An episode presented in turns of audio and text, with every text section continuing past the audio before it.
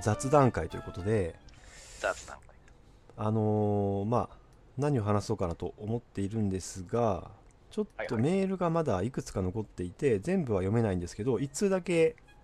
お読んで、で、まあ、残りはまた来月に回そうかなと思います。で、あの、はい先週言い忘れてたんですけど、いつもあのメールいただいて、ありがとうございます。ありがとうございます。はい、またお待ちしていますので、大変助かっております。えーっとね、大変長いメールが来てですね、これはですね、これでいいのかな、小島めさんっていう方からいただいてますけれども、ありがとうございます。えー、よう先輩、ヤンデル先生、こんにちは。いつも引用を楽しみに聞いています。えー更新されるたびに今回のが最高かもしれないと思って聞いている気がしますが、第57回の生命とは何か、心はどこにあるかはずっと引っかかっていたことにヒントがもらえた気がして、私にとって特別な回になりそうです。そうですか？おえーと、今年5月に刊行された、えー池谷裕二さんの絵本、生きているのはなぜだろうを買って読みました。おー、有吉が勧めたやつね。持ってますよ。えータイムラインには共感感動している人たちがたくさん感想を流していましたが私は正直に言うとポカーンとしてしまいました、えー特に最後のページはなんでそういう結論になるの？と置き去りにされた感じでした、えー絵本を未読だと全く意味不明ですよね。すみません。ヤンデル先生が感想をツイートしていらっしゃった記憶があるのでそれを頼みに先を続けます。うん今回のお二人の会話を聞いて自分は、えーと生命イコール心と考えているいるのだなということに気がつきました。うん、心については魂とか意識と言い換えても良いのですが私にとっては生命とはソフトウェアの方であってえーそれが乗る体えーハードウェアの方はえー衣服とか装備みたいなものと捉えていました、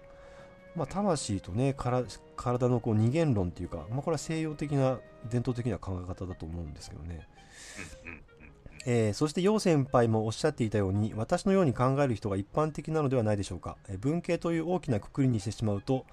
聡明な人たちも道連れにしてしまうのでやめておきますが、えー自明のこととしてそのように考えている人の方が多数派なのではとも感じますと。えっ、とまああ、えーいろいろ続くんですけどね。全部言ってもいいですよ。全然。古今東西たくさんある入れ替わりとか転生の物語などもえー意識の方を同一人物と考えるから成り立つんだと思いますと、えーいう話。えー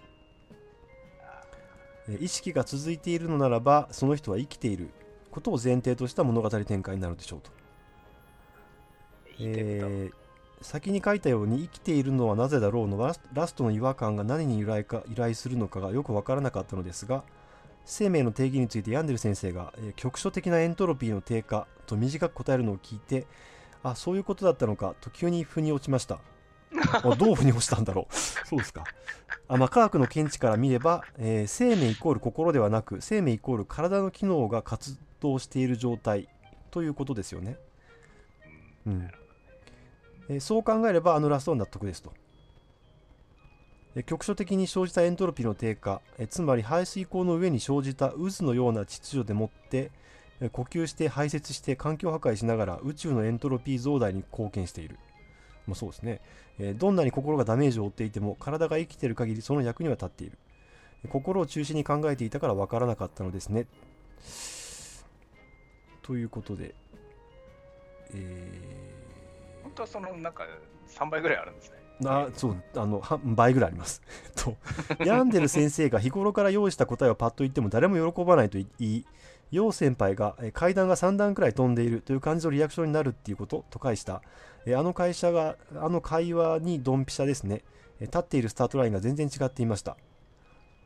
まあ蓄積した思考の量や視野の広さが違いすぎるまあそんなことではないそうってことはないと思うんですけどね。えーっとお二人の会話で頻繁に言葉の定義が出てきますが、えー定義つくづく大事ですねコミュニケーションの一歩目は定義の共有からだなと思いました、まあ、ちょっと職業病的なところもあるね我々の場合はねありますね。うんそうですね。いや、なんか今聞いてて思いましたよ。その立ち位置が変わると真実の見え方が変わるみたいな言い方でもないんですよね、我々ね。うん、そうそううんそう変えてみたらどこは合っててどこは雑なのかっていうのが毎回見え方が違うよねっていうのをずっとやってるみたいなとこがあるので。えーっともう一つリズと青い鳥を見るきっかけをくださったことも感謝しています。引用を聞いていなかったらアニメーションを見るきっかけはなかったと思います。一つ扉が開いて世界が広くなったような気がします、えー理系メガネを珍し、えー理系メガネを眩しくきらめかせた書士に混じってアホっぽさ全開のメールですみません、えー裸眼の文系人間にも楽しい引用がずっと続くように願っていますえー秋に入って台風が立て続けに来ていますが気温の乱高下に体調を崩されませんようにどうぞお気をつけてお過ごしおお過ごしくださいこれからも更新を楽しみにしていますといいですねう。んこの生の感想感がすごいな。最高だな。うん。理路整然と終わってないところがいい。いいですね。いやー、素晴らしいな。なんでしょうね、その理系メガネとうん。アニメーションっていう、その2つのこう入り口というか、うん。あのキーワードをちゃんと拾っていただける優しさがある一方で、うん。えー我々のこう理系トークに対して真っ向から切りつけてくるこの毛下切り感もあるというナイス、ナイスな感じですね。うんわ、かるな、すごいわかるぞ。そうだね。でえーっとハードウェアとソフトウェアはうん。一体なんじゃないかっていうふうにまあちょっと個人的には思っているのでねハードウェアがないソフトウェアもないしソフトウェアがないハードウェアもないだろうっていうことなのでああ、その立ち位置を上手だな。分けて考えてどっちが主とかどっちが10とかさ考えなくていいんじゃないっていうのがまあ一つの、まあ、自分の中での答えかな、わかるな。うん、そのなんか体が体イコール物質ってことだと思うんだけどなんかドラえもんでさ人間の体はリン何グラム窒素何グラムでできているからうんそれをこう入れてこの機械に混ぜれば人間ができるみたいなた確か道具があったんだけどあります。人間製造機ですね。うんねえあれってだからその物質ってことを考えると要はそのさえっ、と物質の組成みたいな話になるんだけどそうじゃなくてその物質がどう組み上がってシステムとして動いているかっていうのがまあ大事なわけだから。うん。でそのシステムはその物質からできてるわけだからそんな別に原材料が分かったからといって命を理解したことにもならないしかといってシステムが何でできてるかっていうのもすごく大事なのでうん。っていうことかな。わかりますよ。あとですね、心に関して言うと、うん僕心っていうのは割とこう、えっ、と、統合されてないと心として認識できない部分があって、うん工事の知能とか精神とか心っていうところはちゃんとないでる必要があると思ってるんですよね。混乱だと心としてなんか一枚岩で動けないみたいなところがあると。まあもともと心は複雑だみたいなことも言いますが、なので、局所的なエントロピーの低下って別に物性だけじゃなくて精神的なことも含めて言ってるんだよなーって思いながら聞いてました。なんか、あの、意識がカオスに入ったら死ぬんだなみたいなところがあるんですよね、僕、割と。うんだシステムとシステム自体にもそのエントロピーみたいなのがあってっていう話？そうそう、そうです、そうです、うん。そうです。意識をなんか世界の再構築モデルって考えるとしたら、やっぱりエントロピーは低下してもらってないと困るなみたいな話もあって、うん。だから、その生命の定義が、えー、と物体の方だなって言われると、ち若干もやる、いやいやいや、両方ですよみたいなところはあるんですよ。うん。まあ、そのね。物質のその配置とかがすごくこう秩序立ってて工事の構造を持っているっていうのがまあ言葉を言い換えるとエントロピーが低下してるってことだよね。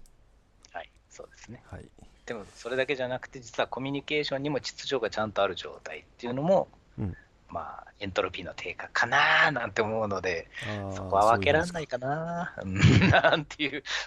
この話ね、めんどくさすぎるんで、うんまあそうなんですけどね。そうだね。ということでねいいあのいいですいやーもうこれだけねこう聞きながら考えてくださってるっていうことなのでねそうですよ。うん僕も考えてますもん、今ずっと。どうやって、どう話しようかなって、今また思いましたからね、その話ね。なんかさこういう話って例えばさイッチーと2人で飲みに行っても多分しないよね二人だとしないかもしれないですね。飲みに行ったらしない気がすんだよねあなんでだろうねなんかもうちょっと植物的な会話をしてる気がするんだけどされはなんかお互いちょっと飲み始めた瞬間に若干ニヒルに入りますよね、だって。うん、根源はやめとこうぜみたいな話に。あなんでだろうね、なんか、うん、文章、まあ、多分往復なノート今さ、一致やってるけどさ、ああいうところで文章でやり取りするってことは可能な気もするし、こうやってこう、オンライン上で話してると可能な気がするんだけど、なんか面と向かうと話さない気がするんだよね。それはすごいわかうるな。ん、なんかいや、その適切な場があるんですよ、多分ね。あるんだろうね。これなんでだろうね。ね。かつ、そのお便りが大事なんですね。割と。うん、うん、メールだけ。それでさ、そのこの前、あのー優しい医療情報のイベントがあったじゃん。おう渋谷で。うん、で、まあ、前日、まあ、前夜祭じゃないけど、こうね、はいはいはい。あの、うん主要なメンメンバーで飲み会をやっていたよね。そうですね。でなぜか、まあ、呼ばれたっていうか、イッチーが誘ってくれたので、俺、あの、誘われたら行くっていうことにしてるから、うん。いやいや、これね、聞いてる人勘違いするけど、本当はあなたはだからうん、はい。あのはい。招待客の枠で当日呼びたかったのに、うん、まあ、当日は忙しいからっていうか、断ったのはあなただけなんだけど、それはね、そう。いやーだから、前日じゃあうん。飲み会に来たらどうですかっていう話をしたわけですよ。まあね、まあ、た俺のさ立ち位置としてさ、なんていうか、その、医療からちょっとずつこう離れていってるじゃん、別に。医療が嫌だから離れてるわけじゃないけど、結果的に離れていってしまってるので、そのこう、真剣に医療をこう人生をかけてやってる人たちの場所になんか行けないんだよね、俺。全然関係なかったら行け全く同じことを僕も考えてます。うんあそうですか？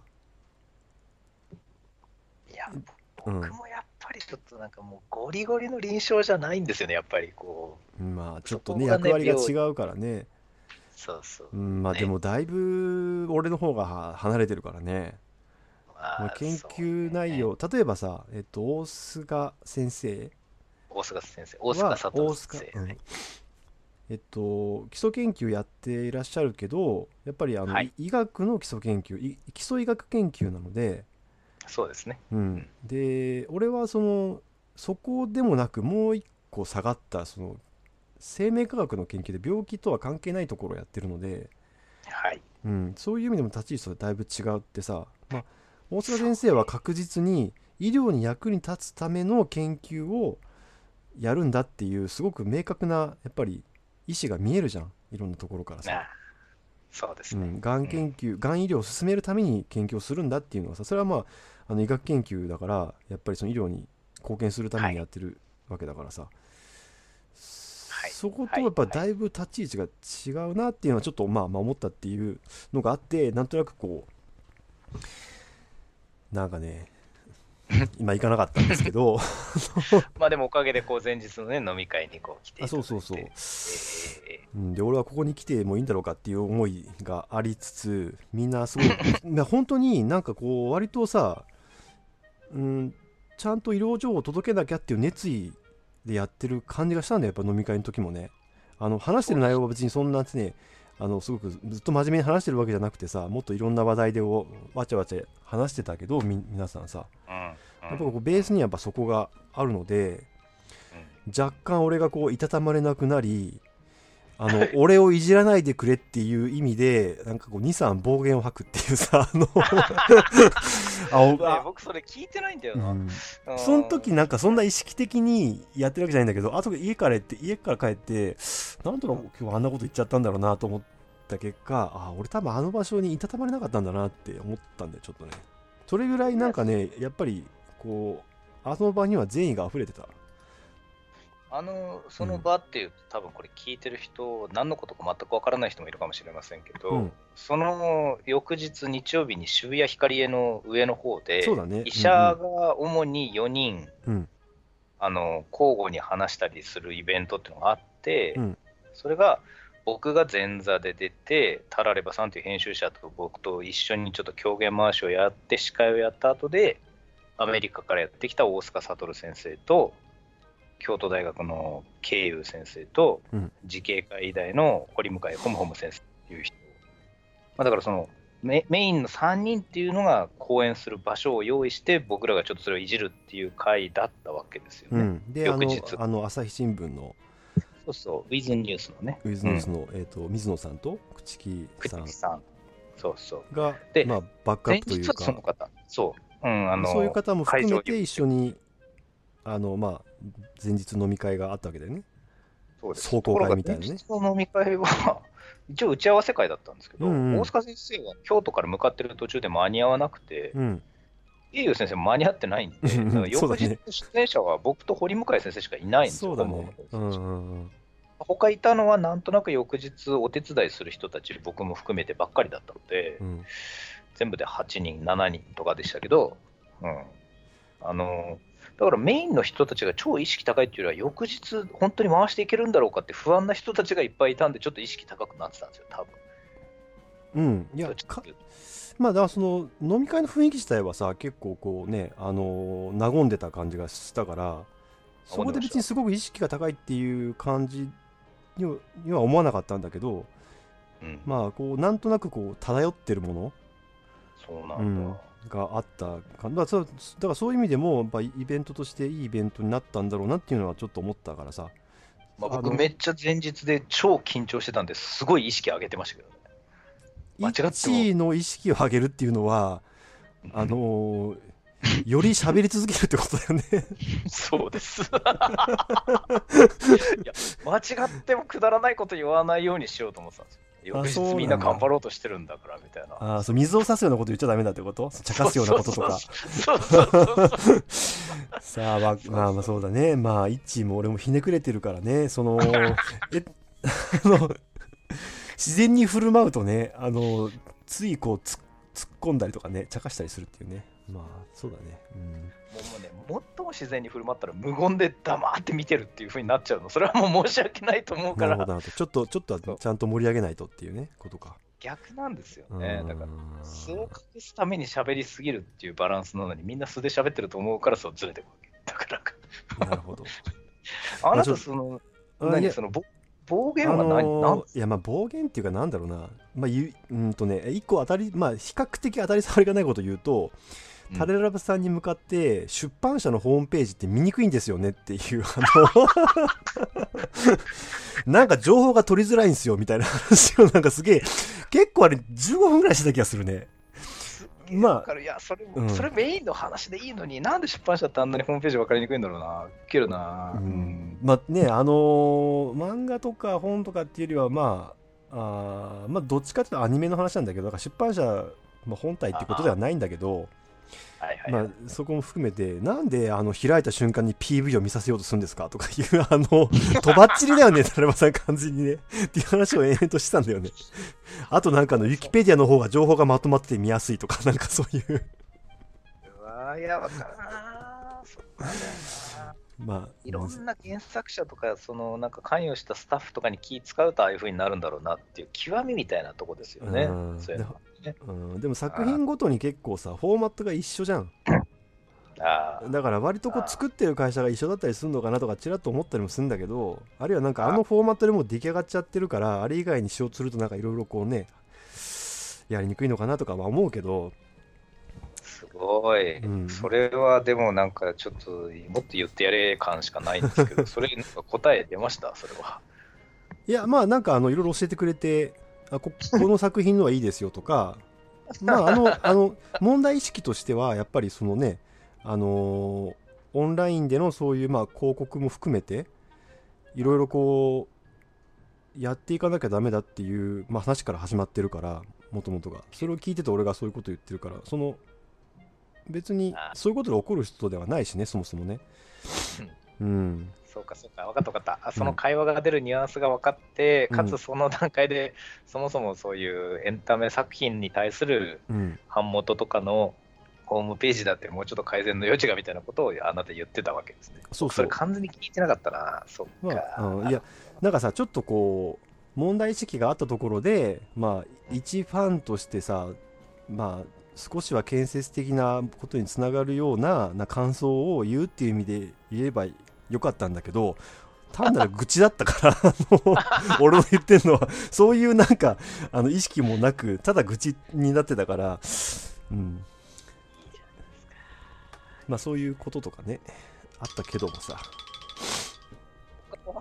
他は覚えてるんですか？なんかえ？何言ったみたいうーん。えーっとまあその新聞社に一応所属してる人に向かって、社説って新聞の顔なはずなのに時々なんか論理破綻してる時ありますよねって言った記憶があるんな。だけどあげて。そこにあれあれなんでなんですかねって言ったんだよねそのなんか何かしらで論理的な文章を書けないわけがないからなんか理由があるだろうとは思ってて山田その会話厳しい。でもそれは後で言わなきゃよかったなと思ったそれは暴言というよりもね、うん狙って言った、言っててほしいな。どっちかっていうと。それは答えらんないでしょうね。いや、いやいろいろこう話してはくれたけどねそうですか。うんみんな話す。ここだったら爆笑して話変えそうだけどな。そうか。ああいいですね。うんちなみにその飲み会の時に僕は誰と何喋ってたかというと、あの、ホムホム先生、堀向先生が、うん。翌日のイベントの中で結局話すことになる本人の話を事前にずっと聞いてたんですよ。うん。うんそれは偶然ですよ。もう翌日話そうと思ってたわけじゃないんですけど、うんうん。結果的にその前日の話、すごい印象に残るようなことを、なんかそのホムホム先生、堀向先生がいっぱい言ってたんですよ。うんもったいねえなって、これ、明日話せばいいのにと思ったら、やっぱり本人の中でも相当こうコアにある部分だったのか、翌日のイベントでも喋られてたんですけど、うん。なんかですね、謙虚で言ってんのか何なのか分かんないですけど、こう自分が何かから逃げたみたいな言い方をするんですよ、うん。ホムホム先生、うん。あのキャリアの中で。うん。ずっとことから逃げて、今逃げた先にいるんだみたいなこと言うんですけど、多分会場にいた人たちも、その話を最初に聞いた僕も、うんあるいはもっと先に聞いた人が他にもいると思うんですけど、多分誰一人として彼が逃げたとは思ってないと思うんですけど、うん彼はそこで自分は逃げたから、これから頑張らなきゃいけないんだみたいな風なこう決意表明として喋るので、茶化せないんですよね。まあねイッチがさそのね大学院の時基礎研究と病理を両方やってて、まあ、最終的に病理を選んだわけだけども、まあ、臨床あ外科病理をね、まあ、今の診断病理をねはいはい。それに関してはさ別にそのどっちをやるかっていうのを考えた上で、まあ、診断病理の方に行ったって多分まあ周りは思ってるんだろうと思うけどイッチの中でちょっと違うじゃんだいぶ違います、ね。基礎研究は無理だっていうさそうそうところかうんら出発じゃないけどっていう思いがまああ長らくあったわけでしょ？ありますあります。うん。前提としてありますね。うん。あるある。だからそういうのに近いんじゃない？やっぱ自分のやっぱ意識の中でさ何かしらうん。あったんだろうなっていうさ、いやよく今、先輩、その話出したなと思ったんですけど、全くそれと同じで、うん。だから僕の中でも基礎研究から負けて出てきたっていうのが自分のルーツみたいなところでモチベーションになってたりするんですよ。うん。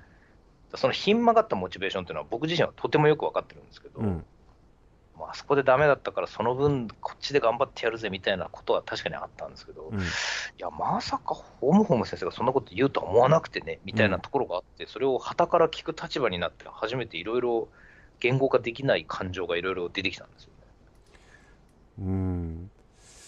うん。俺なんか別にそこそんなに重要じゃないよってたまにイッチに言ってたじゃん、言っててなぜそこのイッチはいや まあそれまあまあみたいな感じだったんだけどさ。そ れをこう客観的に見る機会があってちょっとこういろいろ思うところがあったと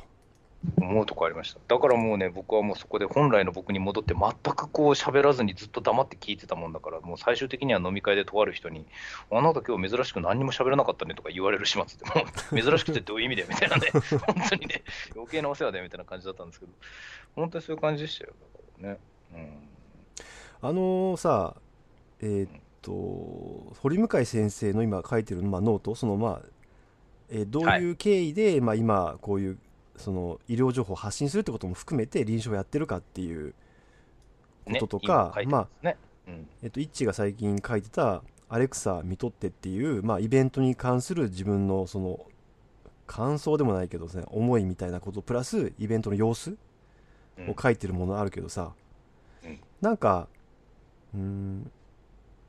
やっぱり小説的だと思うんだよ。物語だからあれって。うん、基本的に。ナレーションにしたんですよ。だから。うん普段書いてるそのなんだろうえっ、とまあブログとかあとはその出してる本とかもさあれはやっぱりそういう物語のフォーマットではないじゃん。そうですね、ううんん。どっちかというと、ルポであったり、まあ、エッセイであったりに近いと思うんだけど、うん。そう、でもね、それを物語に落とし込む場所もいるよねっていうことが結局、その渋谷ヒカリエのイベントのコアじゃないんですけど、そうだね、まあ、医療一応情報ニュアンスの一つにあったんですよ、そうなんです。うん医療情報を出すときに、まあ、こういう研究結果があってだからこういうふうにした方がいいですよみたいな、まあ、エビデンスっていうものに、のその説明の仕方じゃなくてうん。その、まあ、患者一人一人に物語があるっていう意味でもそうだしうんその医療者にも一人一人物語があるし、なんならそのエビデンスにだってそれを出しその結果を出すためにいろいろ人がやってるわけだから物語もあるよっていうそう。エビデンスとナラティブっていうね、うん。うん、その二項対立でいうと、ナラティブっていうのが患者に寄り添うみたいな話になるんですけど、必ずしもそうじゃなくて、うんもうそれこそ先輩が言ってたんですけど、エビデンスを立てる方にも物語があるとか、医療者にも物語があるっていうのを大事だよねっていうのを、うん。あのあなたがなんか Facebook のメッセージを送ってきたでしょ。うん。で、あれ僕すぐにそのノートの文面に流し込んだんですよ。だから、うん。あのうん。医療を語る側の物語も書いておくべきだしっていうのを、うん。とにかく誰よりも早くネット上に流しておくべきだと思ったんですよね。うんうんうんでね、実際あのイベントすごくボリューム多かったんですけど、あれをまともに記事にしてる人まだほとんどいないんですよ、実は。あれえっ、と10時から4時ぐらいまでやってたの？そうですね、大体。うんうん。でめちゃくちゃ濃厚なイベントだったんですけど、あそこにはメディアがめちゃくちゃいたのに、誰も記事にできてないんですよ、1週間経って。で、僕それ、割と読んでて、うん絶対無理と思ったから、先にちょっと書く流れを作ろうと思って、僕書いといて、残しといたんですけど、案の定、4人か5人しか書いてないですね、あれについて。あまあでも4つか5つぐらいは記事がそれはマスコミ関係者の方が書いた記事ってこと？それともいえ、マスコミ関係じゃないですね。あのさ岡田なんとかさんっているじゃん オカパミュー。はい。岡田パミュパミュなんだっけ？女子なんだっけ、そうそうそう。うん、ツイッターアカウントの方ねあーそうあの人の文章は面白いね。うん、いると思ってなかったっていうか、もう本人が誰か全く知らないんですけど、なんかいたらしくて、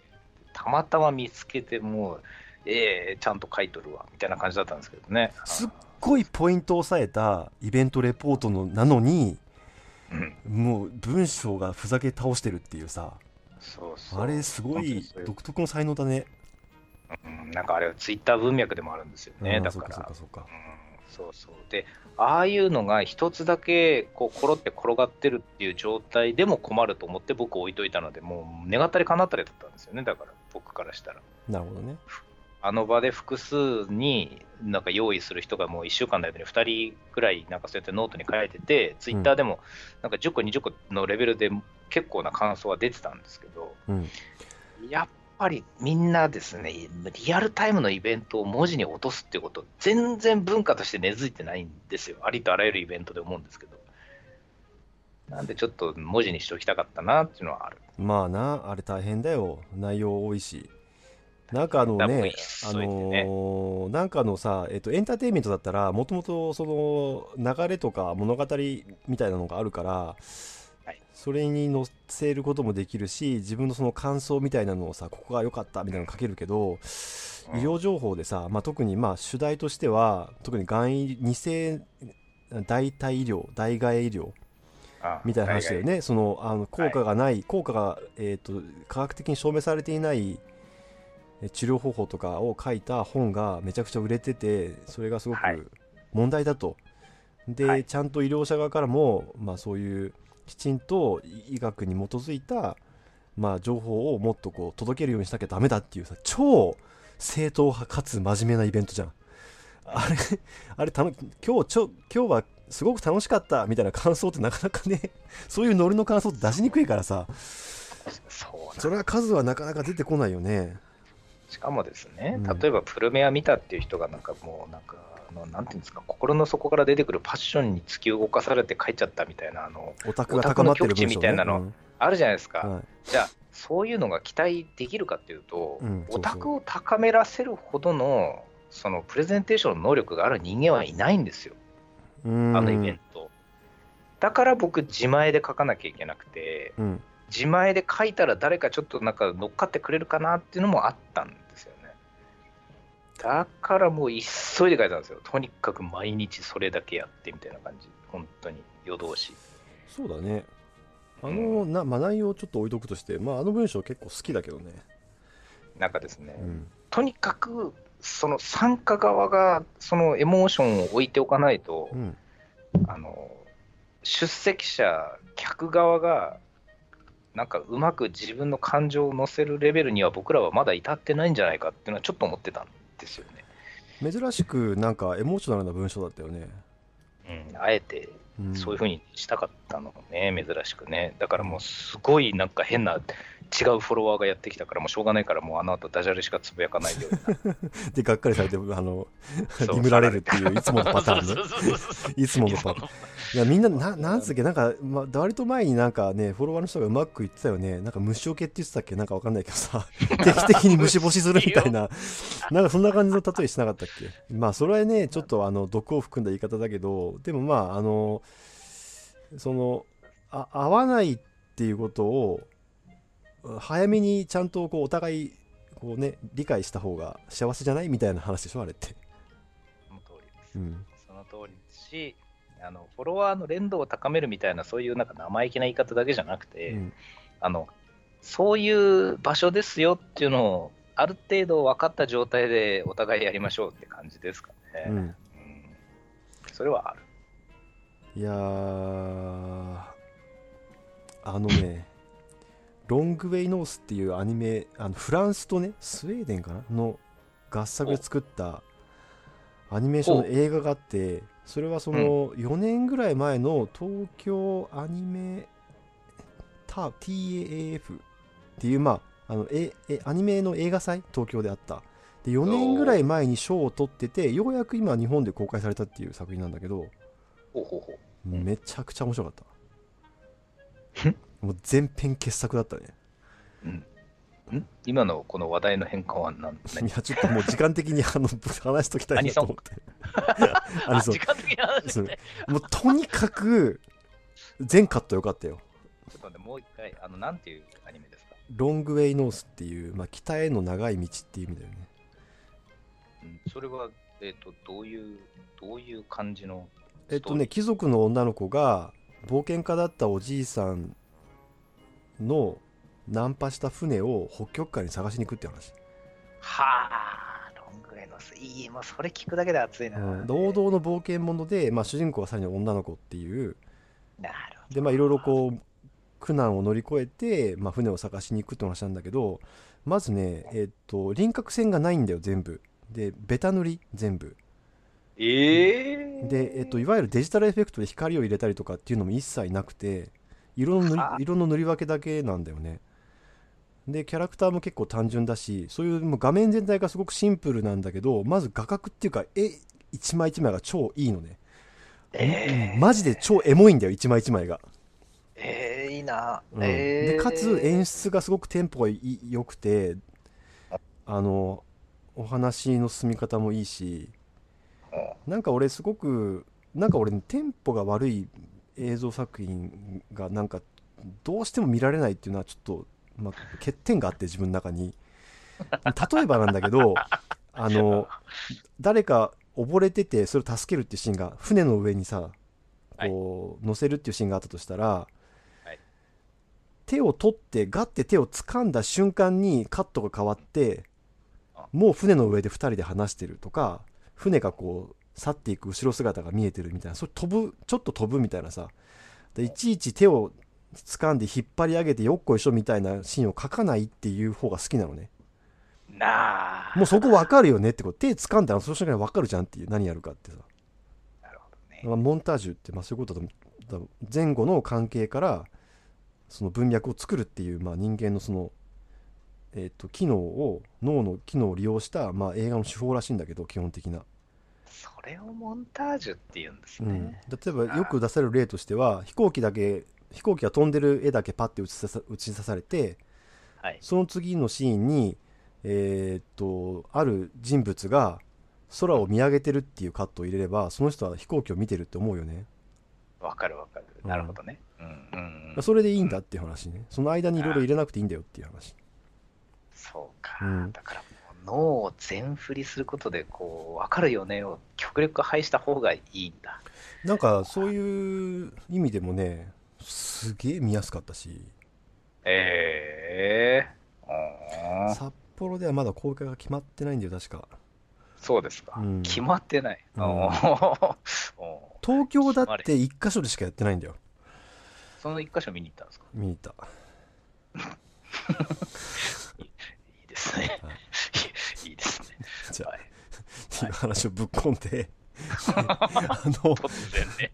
これさえアニソンなんだけど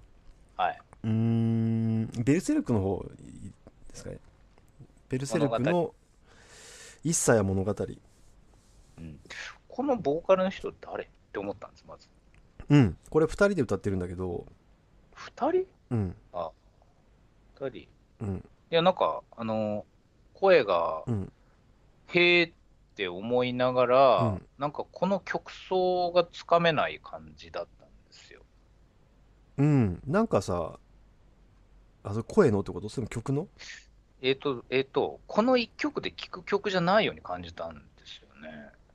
あのあー。サビどころか、その A メロがもう途中から入っていくというか、うん。だ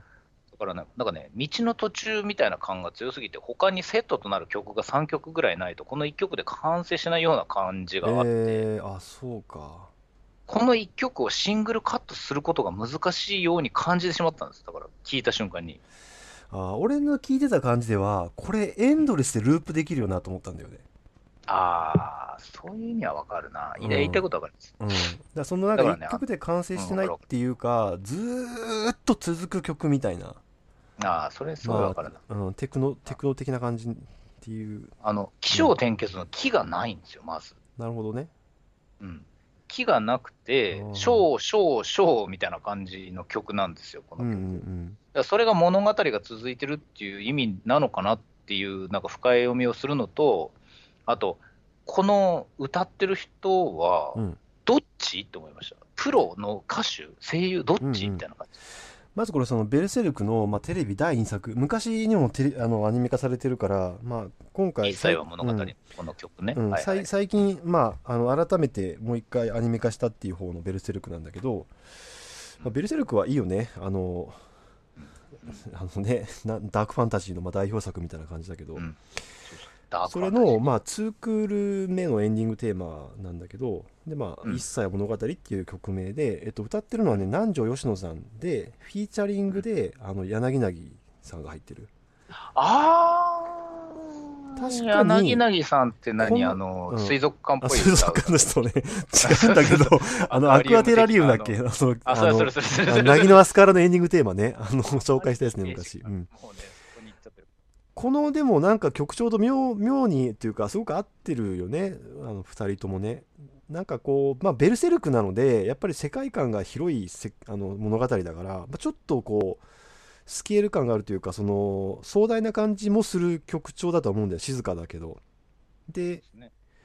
割とこう同じリズムっていうかさ同じメロディーラインが何回も繰り返されるしさ。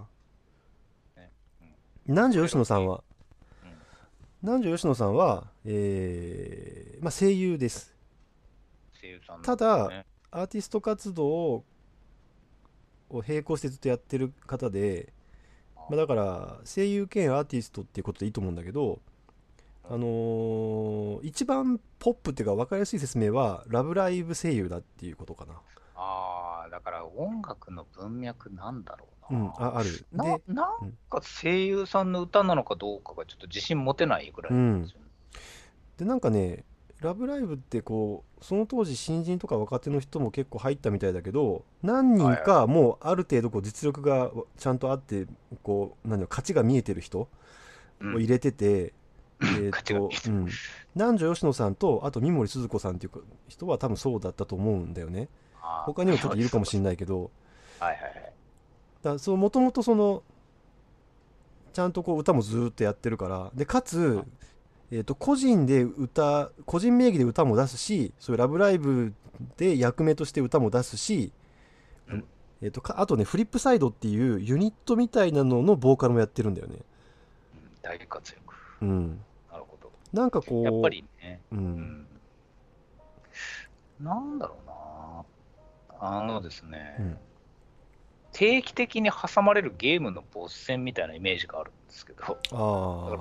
壮大なとか荘厳なっていうのがそれと、うん。あとは、あの、スーッと始まるんですけど、この歌の中だけでストーリーが完結してないんですよ、